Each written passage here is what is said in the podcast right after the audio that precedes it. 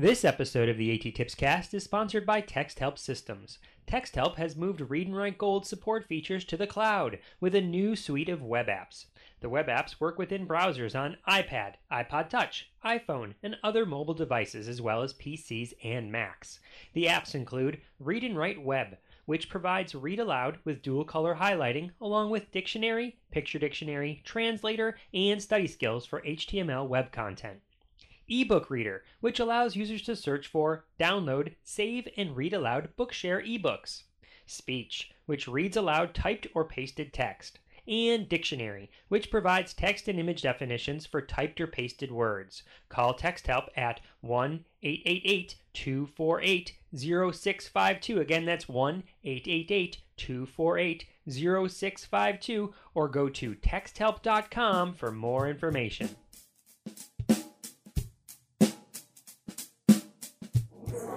Hi, I'm Denise DeCoste from Montgomery County, Maryland, and I'd like to make sure that you know about the HIAT website. Just go to Google and Google H I A T, and you'll find a wealth of videos, quick guides about uh, different types of assistive technology. And be sure to check out the UDL portion of the website for videos on uh, effective UDL implementation so you can see some UDL in action. And you're listening to the AT Tips Cast.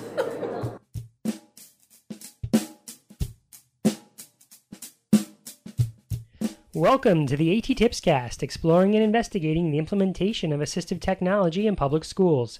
I'm your host, Chris Bugaj. This is episode number 92, recorded on March 9th, 2012. Beth Poss and I have been working on putting together a webinar called Write On Free Web Based Tools to Support Writing for the Assistive Technology Industry Association. It's all about free tools to help students with their writing process. The webinar is on March 20th at 3:30 p.m. Eastern in case you'd like to join us. We've been putting together the slide deck for the webinar, and it's got me thinking about some additional tools useful for helping students who might be having difficulty with spelling. Let's take a look at AT Tips 270 through 272, which are all strategies for helping students with learning how to spell. Hey, Daddy! Yes? Didn't you do this already? Well, yeah, but this time I'm going to tell people about different tools and different strategies. Oh, good. I thought you were going crazy. Oh, I'm still going crazy, Lou. Hey, Daddy, how do you spell leprechaun? Hmm, I'm not sure, but you know what? Let's see if some of these tools I'm going to talk about might help us figure it out. Sound good? Yeah.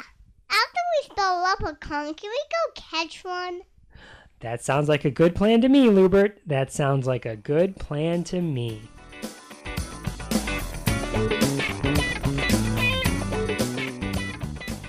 AT Tip 270 is a pretty basic one. The idea is simply this. For the most part, you don't want students to see spelling errors as they happen.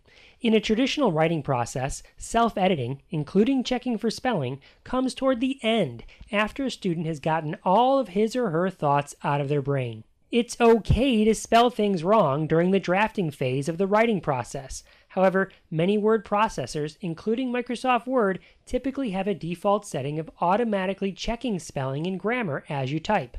You've probably seen this yourself. You know how you get those little red squiggly lines under words that are misspelled? Well, that's what I'm talking about. For some people, like students with spelling difficulties, their page might have more red than an 80s horror movie.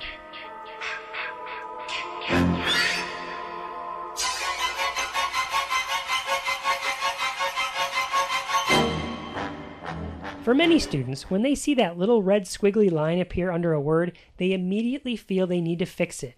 For students with spelling difficulties, this is a real problem because it might take them some time to fix the spelling mistake. Then, once they've spelled the words correctly, they might have forgotten what their next word was going to be.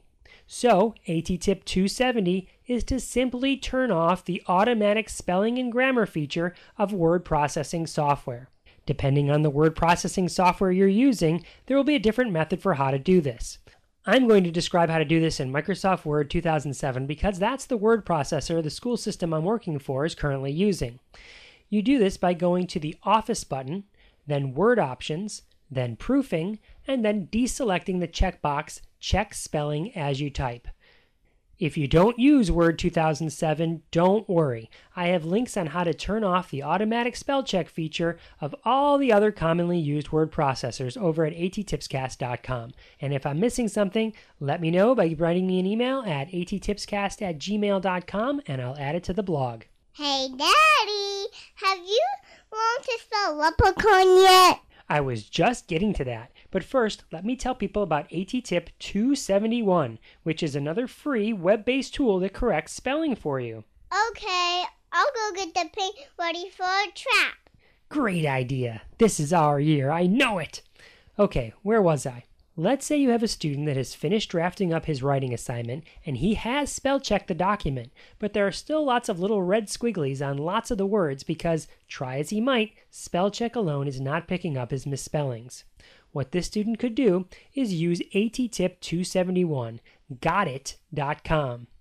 That's G H O T I T.com, ghotit.com. At first, I thought this was a website about the classic game I Got It, played at little country fairs across the United States. You know that game where you throw the little red balls trying to get bingo, but when you do get a bingo, you don't yell bingo, you yell I got it! The Ghotit website is actually for a piece of software by the same name, but on the main page of this site, they have a free phonetic spell checking tool. Students can paste up to 1,000 words at a time into the checker. When a student hits the check spelling button, the misspelled words appear in a different color. Students can then click on each word to bring up a list of possible corrections, along with definitions of the words. Once the student selects the appropriate word from the drop down list, it changes within the sentence and the student can recopy and then paste the correctly spelled block of text back into the word processing document. One little tip I learned at the ATIA conference earlier this year from a teacher in New York named Jamie Martin was that even if, when a student is using a spell checker like this, students might find a few words that are difficult to correct. The tip he talked about in his presentation was to redo the spell check a second time after the initial spell check is complete.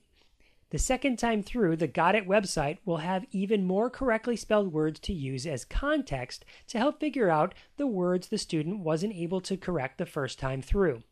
Thanks for sharing that tip, Jamie. Using Ghotit.com not once, but as many times as necessary as an editing tool will ultimately help students improve their spelling. Then they can yell, I got it! just as if they got five balls in a row at the county fair.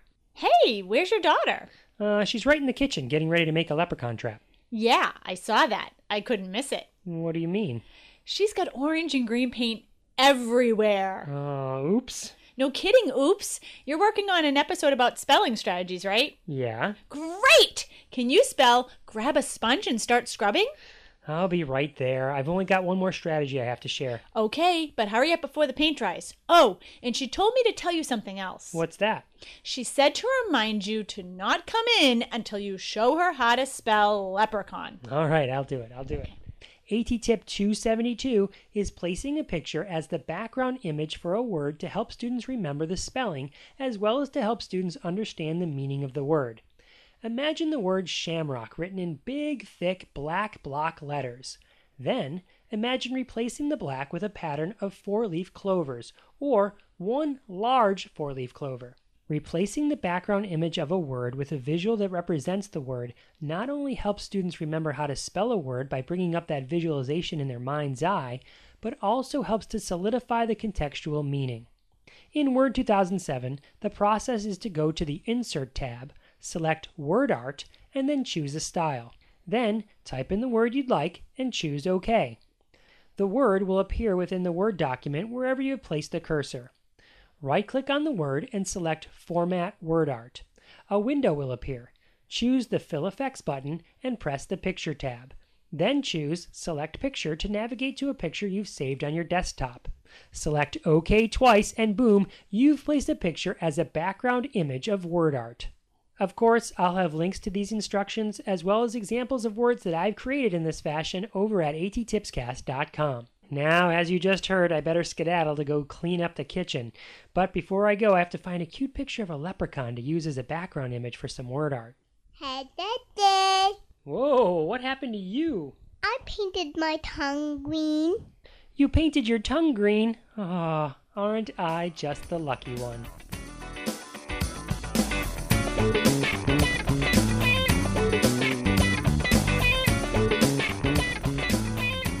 Before saying goodbye for this episode, I just have a few quick announcements. First, I want to remind you all that I have designed a course on Universal Design for Learning for ISTE, and that course is currently designed using the model outlined in episode 73, UDL for Online Learners, where participants are given a variety of different options for how to best experience the content. The course starts on March 12th, yikes, that's soon, and runs for six weeks. If that sounds like something you'd be interested in, or if you know others who'd be interested in taking it, you can learn all about it at bit.ly slash ISTEUDL course. That's all lowercase. I strongly encourage you to sign up or to pass the course information along to other educators who you think might benefit. Also, I wanted to thank Denise DeCoste for doing the bumper you heard at the beginning of this episode. Definitely head on over to the HIAT website from Montgomery County Public Schools that she mentioned during the bumper. That website is bit.ly slash H-I-A-T-U-D-L. That's H-I-A-T-U-D-L. And check out all the great videos and tutorials. Thanks, Denise. Speaking of Montgomery County Public Schools, Beth Poss is from that school district, and we've got an hour long webinar coming up for the Assistive Technology Industry Association. I mentioned it at the beginning of this episode, but I thought I'd save all the details for here at the end. The webinar is titled Write On Free Web Based Tools to Support Writing, and as the title suggests, it's all about free tools to help students with the writing process. It's on March 20th at 3:30 Eastern in case you'd like to join us.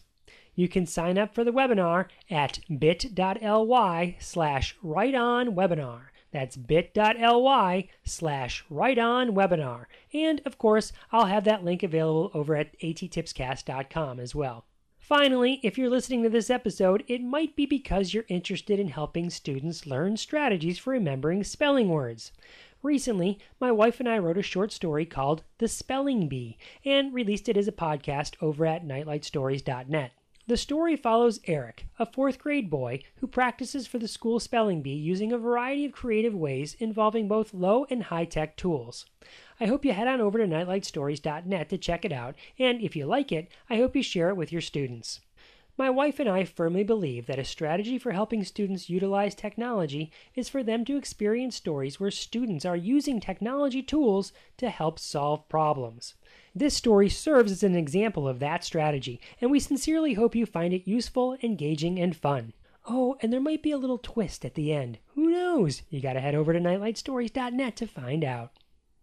So until next time, may all your interventions be inclusive, may all your strategies be supportive, and may all your words be spelled correctly. Hey, Daddy, how do you spell leprechaun? You tell me. L E P O E C H A U N. Hooray! Now let's go catch one.